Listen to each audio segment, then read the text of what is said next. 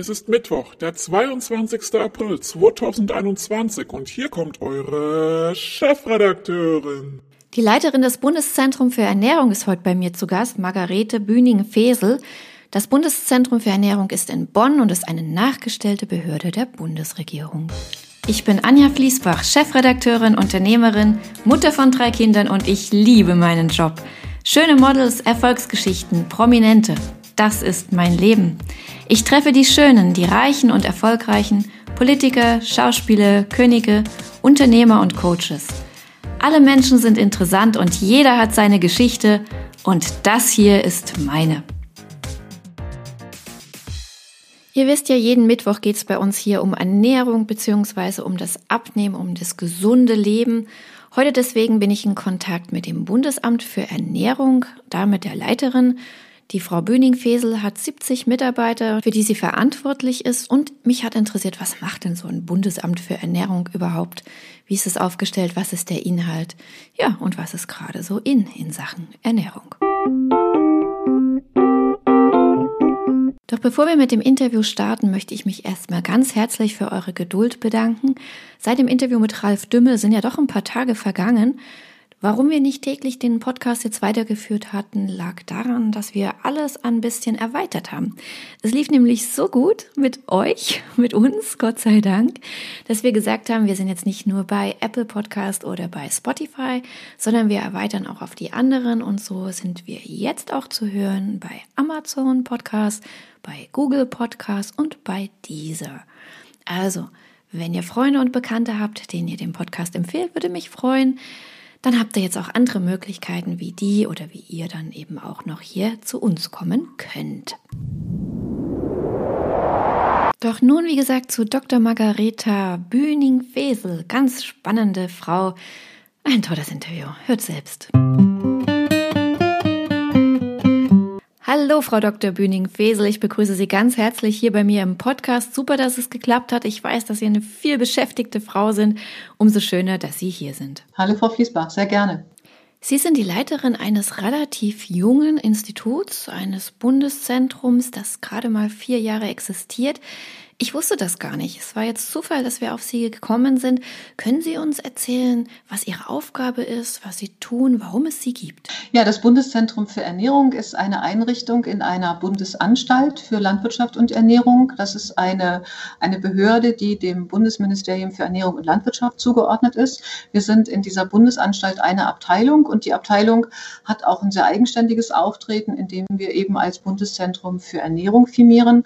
Und äh, dieses Bundeszentrum Bundeszentrum für Ernährung hat eben die Aufgabe, ja, das Thema Ernährung in Deutschland äh, für Deutschland aufrechtzuerhalten, indem wir quasi die Ernährungskommunikation des Bundesministeriums unterstützen, indem wir für Menschen in Deutschland, für Verbraucherinnen und Verbraucher, für Multiplikatoren, für Ernährungsberater Materialien bereitstellen, indem wir Projekte, äh, Aktivitäten begleiten, die mit dem Thema Ernährung zu tun haben.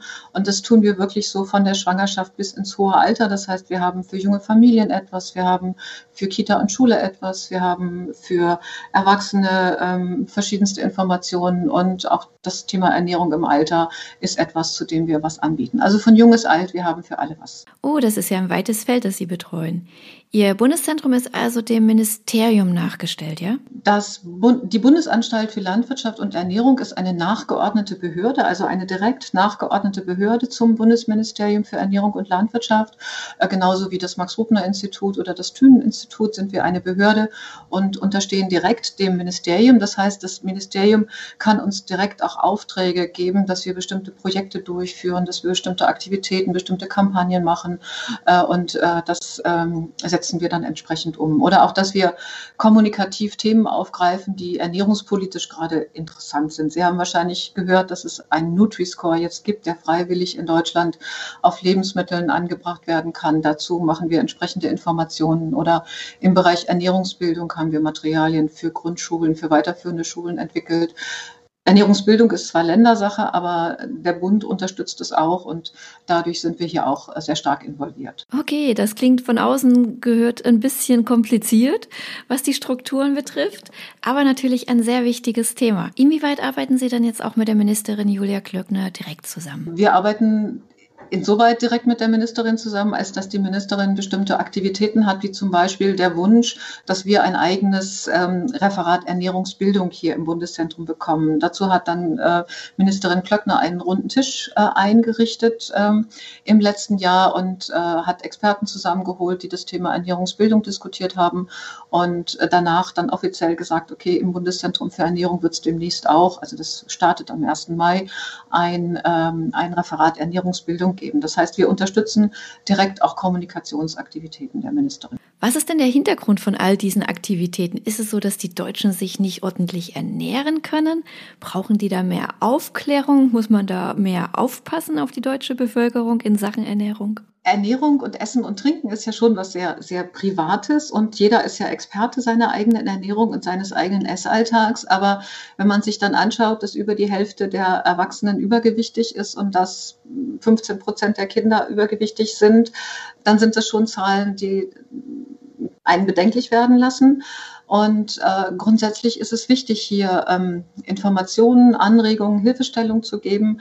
Und ähm, wir merken, dass gerade zum Beispiel junge Familien, die, äh, wo die Frau schwanger wird und wo man ein Kind bekommt, dass da sehr viele Fragen und sehr viel Informationsbedarf ist, sodass wir eben für Schwangerschaft, erstes Lebensjahr ähm, Informationen und Hilfestellungen anbieten zu Ernährung in der Schwangerschaft, in der Stillzeit, zum Thema Beikost und so weiter. Also es ist ein großes Informationsbedürfnis da und wenn Sie sich die sozialen Medien, das Internet anschauen, der Hashtag Ernährung, What to Eat in a Day, das sind die die Themen, die am meisten nachgefragt werden. Und da ist es wichtig, hier auch seriöse Informationen zu bieten, also auch gerade für zum Beispiel Multiplikatoren. Wir bieten ja auch viele Materialien für die Ernährungsberatung an, neben der Ernährungsbildung. Ähm, wir machen im Auftrag des Bundesministeriums zum Beispiel eine Zeitschrift, Kompass äh, Ernährung, die äh, in, also mit über einer halben Million Auflage in, in Publikumszeitschriften, in Fernsehzeitschriften beigelegt wird, wo wir dann äh, entsprechende Informationen aufgreifen, auch Rezepte entsprechend vermitteln. Also die äh, Nachfrage ist schon da, das Bedürfnis ist schon da. Und es geht darum, jetzt nicht irgendwelche Trenddiäten oder irgendwelchen extremen Dingen hinterherzulaufen, sondern zu sagen, okay, wie sollte denn äh, das, was in Sachen Ernährung sinnvoll ist oder auch was die Deutsche Gesellschaft für Ernährung empfiehlt, mit der wir ja auch zusammenarbeiten, wie, wie kann das denn umgesetzt werden? Und das, was die Deutschen essen im Schnitt, ist ein bisschen von dem entfernt, was von der Deutschen Gesellschaft für Ernährung empfohlen wird. Also hilft Ihr Bundeszentrum, dass es den Deutschen besser geht, dass sie mehr Informationen kriegen, was sie tun können, damit sie gesünder bleiben oder wieder gesund werden. Meine Güte, es ist ja erschreckend, ne? wenn Sie sagen, die Hälfte der Deutschen ist übergewichtig und 15 Prozent der Kinder. Uh, da haben Sie viel zu tun. Dann sehe ich das absolut ein, dass das ein Riesenthema ist. Sind ja auch die Gesundheitssysteme, die dann letztlich mit dranhängen. Wichtige Aufgabe, die Sie haben. Und ich kann mir vorstellen, dass die Aufklärung gerade auch sehr wichtig ist, weil wenn man heute im Internet mal schaut unter verschiedenen Hashtags, wie Sie schon selber gesagt haben, Ernährung oder in den sozialen Medien oder Influencer, was da alles so erzählt wird, wie man sich ernähren sollte, da müssen Sie ja auch die Deutschen in der Beziehung wahrscheinlich vor falschen Informationen schützen, oder? Ja, also letztlich ist es so, dass wir ähm, als die seriöse, kompetente, verlässliche Anlaufstelle zum Thema Ernährung in Deutschland gelten wollen. Das, also wenn jemand sich fragt, ach, was sagt denn das BZFE dazu? Wir gucken mal auf der Website, äh, dann ist unser Wunsch, dass da auch ähm, möglichst fundiert Informationen gefunden werden oder dass es Verweise darauf gibt. Wir haben ja auch neben Gesund ins Leben, also da geht es um die junge Familie, haben wir ja auch das Thema Kita und Schulverpflegung. Es gibt ein, ein Qualitätszentrum für die Ernährung in Kita und Schule, das NQZ. Also das ist auch eine Einheit bei uns, die eben Hilfestellung gibt, zum Beispiel für die Vernetzungsstellen Kita und Schulverpflegung, die es ja in allen Bundesländern in Deutschland gibt.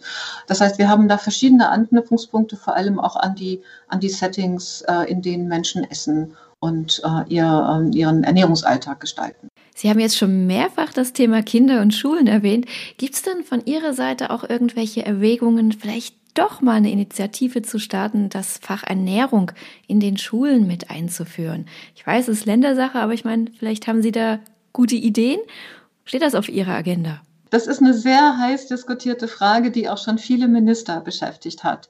Äh, es gibt ähm, ernährungsassoziierte Schulfächer gibt es ja. Es gibt hauswirtschaftliche Fächer, es gibt ernährungsbezogene Fächer, es gibt das Thema Ernährung auch im Bereich von Fächer. Ähm, Arbeitslehre, Wirtschaft und Soziales. Das heißt, es gibt viele, viele Lehrpläne, die das Thema Ernährung berücksichtigen.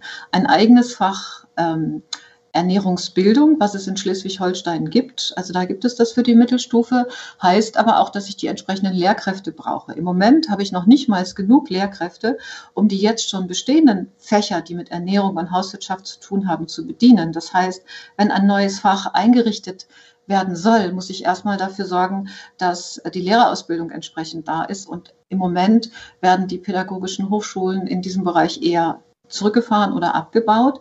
In Schleswig-Holstein hat es über 20 Jahre gedauert, bis das Fach eingeführt werden konnte mit einer vorhergehenden Lehrerausbildung. Das heißt, das Ziel in der Ernährungsbildung muss eigentlich sein, das überall ähm, zu verankern. Das heißt, in den Fächern, in Sachkunde, in, in Arbeitslehre, in Hauswirtschaft äh, kann man das verankern. Und es gibt auch viele Bundesländer wie Berlin oder Baden-Württemberg und andere, die ihre Lehrpläne entsprechend ähm, aktualisiert und überarbeitet haben und dieses Alltagskompetenzthema mit berücksichtigen. Also das, das passiert, das wird gemacht und das ist ähm, letztlich muss man diesen Ruf nach einem neuen Fach Ernährungsbildung so interpretieren, dass es in den Schulen möglich sein muss, mehr Alltagskompetenz auch in Sachen Ernährung zu vermitteln. Und das darf ja nicht im Unterricht aufhören, sondern wenn ich Ernährungsbildung habe, wenn ich den Schülern was vermittle, dann muss das Schulessen ja auch dazu passen, dann muss der Schulimbiss dazu passen, dann muss das ganze Schulleben auch äh, entsprechend ähm, adäquat sein. Ich kann nicht im, im Ernährungsbildungsunterricht sagen, esst viel Gemüse und äh, in der Kantine gibt es das dann kaum. Also das muss alles zusammenpassen. Das ist ein Anspruch, ähm, der auch umgesetzt werden muss. Ja, das ist doch mal ein Anspruch, dem man nachgehen könnte, weil ich habe drei Kinder in verschiedenen Schulen waren die, sind die, haben verschiedene Essensanbieter und wenn man das irgendwo ein bisschen mal qualitativ steigern könnte, würde, glaube ich, viele Menschen im Land freuen. Wie läuft das denn in Schleswig-Holstein? Was haben die denn für Erfahrungen mit dem Fach Ernährung? Ich weiß, dass das in, in einem bestimmten Stundenkontingent in der Mittelschule angeboten wird als äh, Ernährungs- und Verbraucherbildung, also mit den verschiedensten Schwerpunkten zu Lebensmittelkunde, zu Ernährung, auch zu Nachhaltigkeit. Also das ist schon ein sehr breiter Kanon, der da angeboten wird. Das klingt doch richtig super. Respekt Schleswig-Holstein, dass Sie das hinkriegen. Wunderbar. Wir haben ja jetzt schon einiges gehört über die Deutschen an sich. Mich würde mal interessieren, wie stehen wir denn eigentlich so im weltweiten Vergleich da? 50 Prozent Übergewicht, ich kann das immer noch nicht glauben. Die Zahl hängt mir irgendwie so nach. Das ist ja wirklich Wahnsinn. Ähm, ist denn das normal? Also sind wir wirklich grottenschlecht im Vergleich zu anderen Ländern? Naja, wir sind, ähm, ich glaube, ein bisschen schlechter als das Mittelfeld. Also wenn man die Übergewichtszahlen in Deutschland mit denen in den USA vergleicht, dann stehen wir noch besser da. Aber wenn man sich so die Entwicklungen anschaut, äh, dann, dann geht das schon nach oben. Und ähm, letztlich, wenn man sich weltweit die Zahlen anschaut, dann sind mehr Menschen im Moment übergewichtig als untergewichtig, was ich ganz dramatisch finde. Und ähm, von daher ist es schon sinnvoll, da entsprechend darauf einzugehen. Und da geht es ja nicht nur darum, dem einzelnen Menschen zu erklären, er soll sich einfach nur mehr bewegen und weniger essen, weil, weil darum geht es nicht, sondern die Umgebung muss ja auch ermöglichen, dass ich mich gesundheitsförderlich ernähren kann und mich mehr bewegen kann. Das heißt, ich muss die Umgebung auch so gestalten, dass es den Menschen leichter fällt. Dazu gehört ein gutes Angebot in der Schulverpflegung. Dazu gehört äh, eine gute Information zu den Produkten, die ich kaufe. Also ein Ansatz, der Ernährungspolitik ist ja jetzt, ich ähm, gebe eine Hilfestellung mit dem Nutri-Score, um Produkte einer Art zu vergleichen und mir dann das Müsli rauszusuchen, was einen geringeren Zuckergehalt hat oder einfach eine bessere Nährstoffrelation hat. Also das mit dem Nutri-Score finde ich natürlich richtig klasse. Man hat ja selten die Zeit, wenn man einkaufen ist, da sich alles hinten so explizit durchzulesen. Das ist natürlich schön, wenn das ein bisschen vereinfacht wird und man gleiche Produkte auf einem Blick vergleichen kann. Dazu mache ich später nochmal einen Podcast. Mich würde jetzt nochmal interessieren zum Thema Übergewicht und weil es den Deutschen da besonders wenig gelingt, da was dagegen zu tun. Worin sehen Sie denn die Ursachen? Warum sind wir denn so übergewichtig?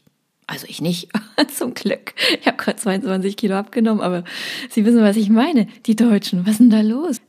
Naja, also letztlich ist Übergewicht immer eine Ursache einer unausgewogenen Energiebilanz. Also ich führe mehr Energie zu, als ich verbrauche. Ähm, aber so dieses Einfache ist dann einfach nur weniger und, und bewegt dich mehr, ist ja nicht so einfach, weil so in unserem Alltag, das fängt ja schon bei den Kindern an, deren Übergewichtsrate zum Beispiel bei Eintritt in die Grundschule eher steigt, weil da wirklich auch weniger Bewegung da ist. Das heißt, eigentlich bräuchte ich jeden Tag Sportangebote in der Schule. Ich bräuchte da viel, viel mehr Bewegung.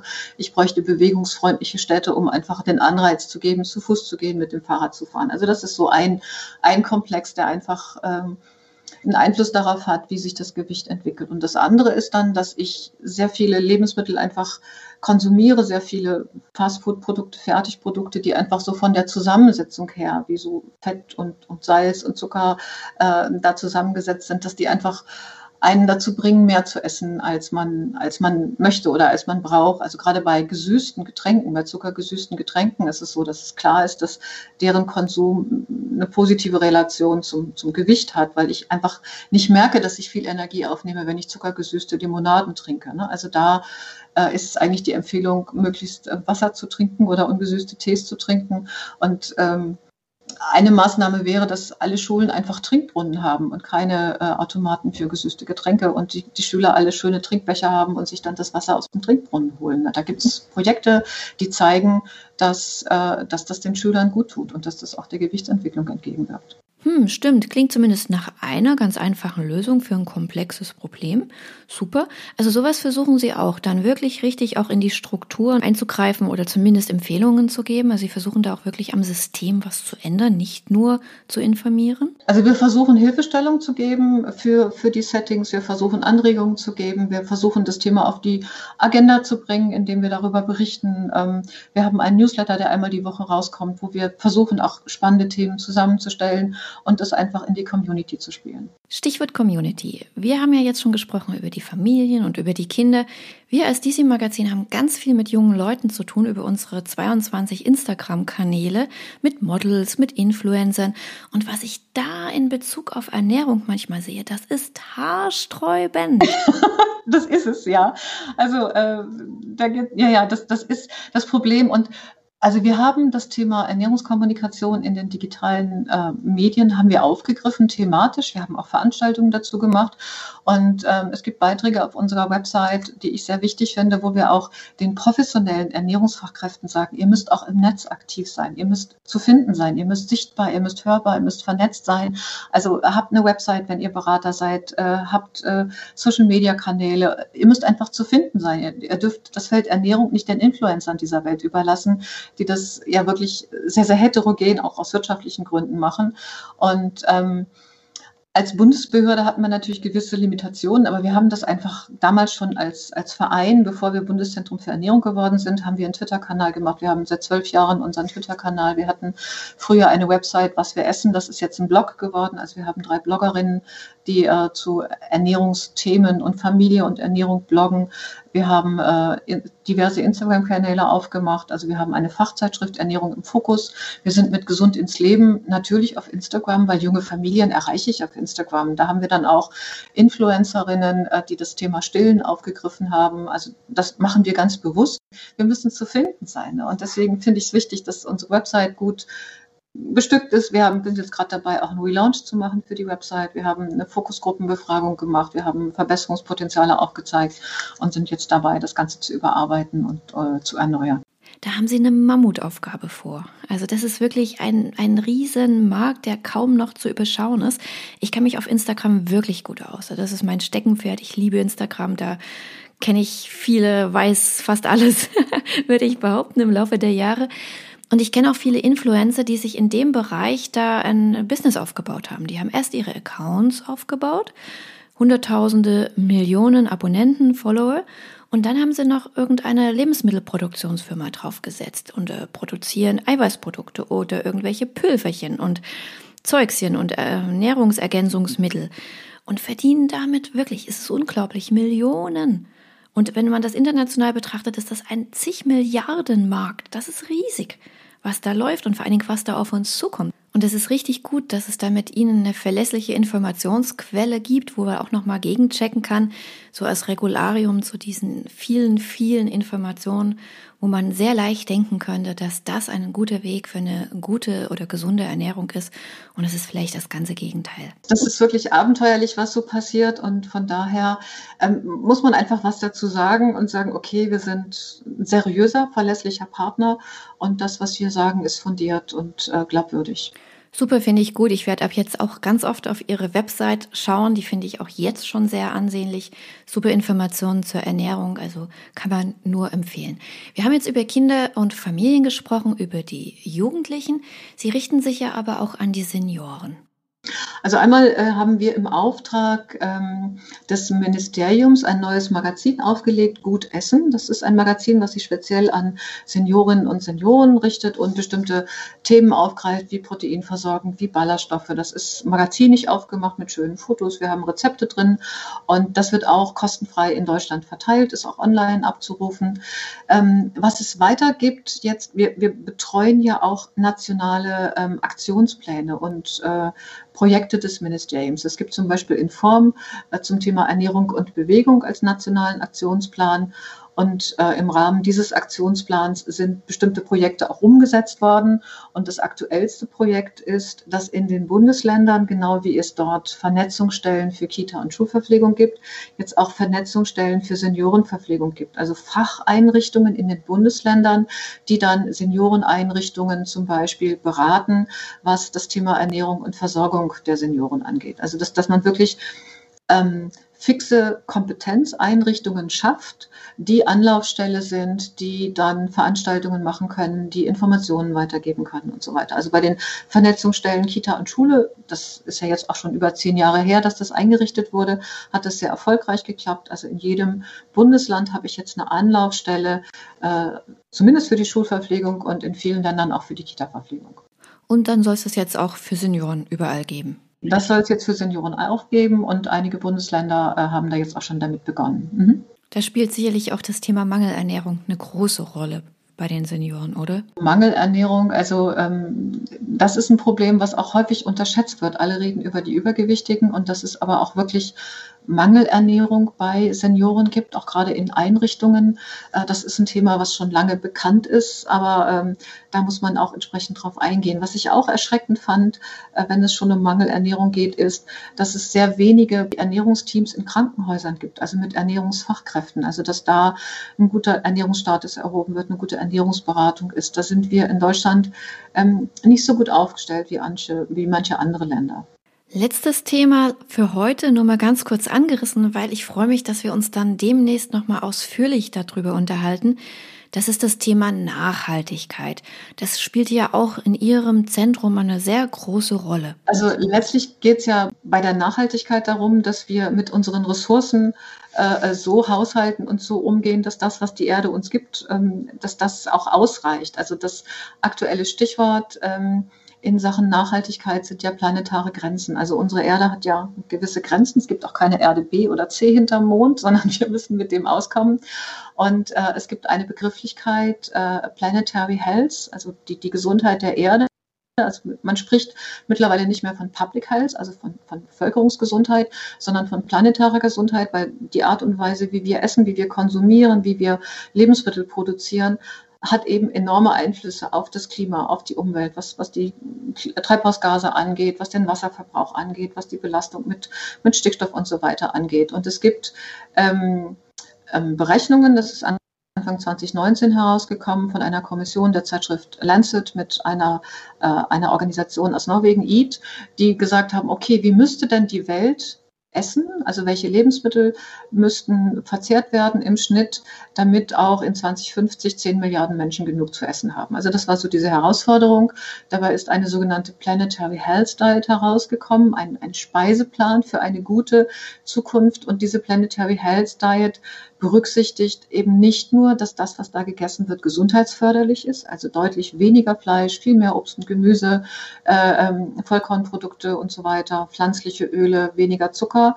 Äh, und interessant ist, wenn ich mir diese Empfehlungen anschaue und das anschaue, was die Deutsche Gesellschaft für Ernährung für Deutschland empfiehlt, ist es ist das sehr deckungsgleich. Also die DGE ähm, empfiehlt noch nicht so bewusst Hülsenfrüchte und Nüsse, wie das die Planetary Health Diet tut, aber das ist gerade das, ähm, was im Moment sehr spannend diskutiert wird, wie müssten denn die Ernährungsempfehlungen in Deutschland aktualisiert werden, überarbeitet werden, um näher an diese Planetenernährung zu kommen. Da hat ja der WWF vor einer Woche etwa ausgerechnet, wie man das auf Deutschland runterbrechen könnte, wie sich Deutschland ernähren müsste, um diese Planetengesundheit zugute zu kommen. Können Sie da vielleicht kurz was konkret dazu sagen? Also eine Botschaft ist ganz klar, deutlich, deutlich weniger tierische Produkte, deutlich weniger Fleisch, weniger Milchprodukte, deutlich mehr Gemüse, deutlich mehr Hülsenfrüchte, deutlich mehr Nüsse. Also das ist so der Trend, wo das hingehen sollte. Und ich finde es einfach wichtig zu sagen, das, was für die menschliche Gesundheit gut ist, das ist auch für den Planeten gut. Also dass man diese, diese Kommunikation und auch diese, diese Ansätze, dass man das einfach mal transparent macht und plausibel macht und erklärt, äh, das ist etwas, was wir uns im Moment sehr, sehr intensiv auf die Fahnen schreiben und sehr intensiv auch verfolgen. Wir haben im letzten September eine große Veranstaltung gemacht mit über 300 Teilnehmern digital zum Thema Essen wird anders, Ernährung und die planetaren Grenzen. Das hat eine sehr große Aufmerksamkeit erfahren. Auf unserer Website gibt es eine eigene Rubrik nachhaltiger Konsum, wo wir viele Projekte darstellen, viele Themen darstellen und wo wir das Thema auch immer wieder äh, entsprechend nach vorne holen und äh, entsprechend ansprechen. Liebe Frau Dr. Böning-Fesel, ich danke Ihnen sehr für heute, für das Gespräch, dass Sie Gast in dem Podcast die Chefredakteurin waren. Ich freue mich, dass wir uns so in drei Wochen nochmal wiederhören zum Thema, was wir gerade als letztes angesprochen haben. Die Planetengesundheit, das ist ja wirklich wichtig und ich glaube, da wissen die Leute noch viel zu wenig davon. Also hören wir uns bald wieder und für heute, wie gesagt, vielen Dank, viel Kraft und in diesen Tagen besonders wichtig, gute Gesundheit. Dankeschön, das ist nett. Danke.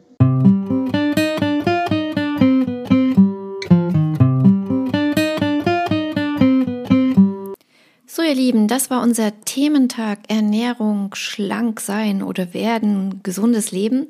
Jeden Mittwoch ist das hier im Podcast der Fall, ihr wisst das. Nächste Woche habe ich zu Gast den Reza Hoyati.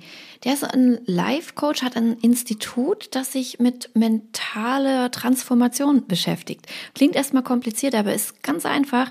Er meint zum Beispiel, passend zum heutigen Thema, Übergewicht ist kein Schicksal. Er meint, Diäten sind völlig überflüssig, braucht er nicht, die schaden eher. Alles findet im Kopf statt und wir sollten doch alle mal unsere Glaubenssätze hinterfragen unser Unterbewusstsein im Blick behalten. Ganz viele Ernährungsgewohnheiten, Denkmuster sind einfach schon so starr, dass wir deswegen vielleicht nicht abnehmen oder nicht gesünder werden. Mit ihm kriegen wir das hin. Ich verspreche es euch. Es ist wirklich auch da wieder sehr interessant. Und hinterher werdet ihr hoffentlich ein bisschen mehr wissen und ein bisschen gesünder, fitter und schlanker sein. Aber der Podcast Die Chefredakteurin hat natürlich noch sehr viel mehr Facetten. In den nächsten zwei Wochen hört ihr hier bei mir im Podcast Sascha, der hat ja bei Mask Singer gewonnen. Ich habe hier Rainer Kalmund, wir reden über Yogi Löw, was denn dann wird. Mark Foster ist da, Jan Hofer, mit dem sprechen wir über Let's Dance. Natürlich haben wir auch Max Giesinger, der macht ja gerade eine Social-Media-Pause, mal gucken, warum, wieso, weshalb. Ich habe mich unterhalten mit dem Politikwissenschaftler Benjamin Höhr, das wird auch interessant. Ich verstehe so viel gerade nicht, was da läuft mit dem Kanzlerkandidaten und warum ausgerechnet. Und naja, ihr kennt meine Meinung. Tom Flashy-Ha ist hier. Game of Thrones wird ja zehn Jahre alt. Und er stammt ja aus meiner Heimat und insofern auch da freue ich mich total drüber. Ähm, der Vorstandschef von Eventim, Klaus-Peter Schulenberg, erzählt, dass er schon jetzt alles für den Sommer abgesagt hat, was Festivals betrifft, warum, wieso, weshalb. Und ein Interview mit dem Apothekenverband, da geht es um die Schnelltests. Die sind nämlich gar nicht so sicher, wie ihr vielleicht denkt. Ich warne nur immer wieder davor, auch bei uns im Umfeld, auch in der Redaktion. Es heißt nicht, wenn das Ding negativ ist, dass dann wirklich alles gut ist. Wir müssen da echt noch ein bisschen aufpassen. Morgen rede ich mit Winfried Küppers, den mag ich super gerne. Das ist ein Berater, der Politiker und Vorstandsleute coacht, wirklich in den ganz, ganz großen Ebenen. Das ist einer, der sich echt auskennt. Also er hat Geschäftsleute, die er da als Coaches betreut, die haben Milliarden, zig Milliarden Umsätze und Politiker auch wirklich in sehr hohen Ämtern, ich nenne es mal so. Der weiß genau, wovon er redet und ich habe mit ihm darüber gesprochen, natürlich über die aktuelle Lage. Warum entscheiden die Parteien im Moment so, dass man sich manchmal fragt, was denn da los? Aber wie er das erklärt, ist es logisch. Es geht um sehr viel Macht, um sehr viel Geld und äh, ein paar Strukturen, die wir so nicht durchschauen, wenn wir einfach nur die Nachrichten hören oder sehen. Super spannend, aber es geht auch sehr um die Fähigkeiten der Besten. Also was muss man denn haben, tun können, damit man zu den Besten gehört? Eben diese Leute, diese Top-Manager, die er tatsächlich jeden Tag betreut. Winfried Küppers. Ich mag ihn und es wird super spannend. Also ihr Lieben, wenn euch da was interessiert, am besten ihr abonniert diesen Podcast, wenn ihr es noch nicht gemacht habt, dann kriegt ihr immer die neuesten Folgen geschickt. Würde mich freuen, wenn ihr eine Bewertung da lasst, wenn ihr es vielleicht Freunden oder Bekannten empfehlt. Wir hören uns auf jeden Fall morgen. Ich wünsche euch noch einen schönen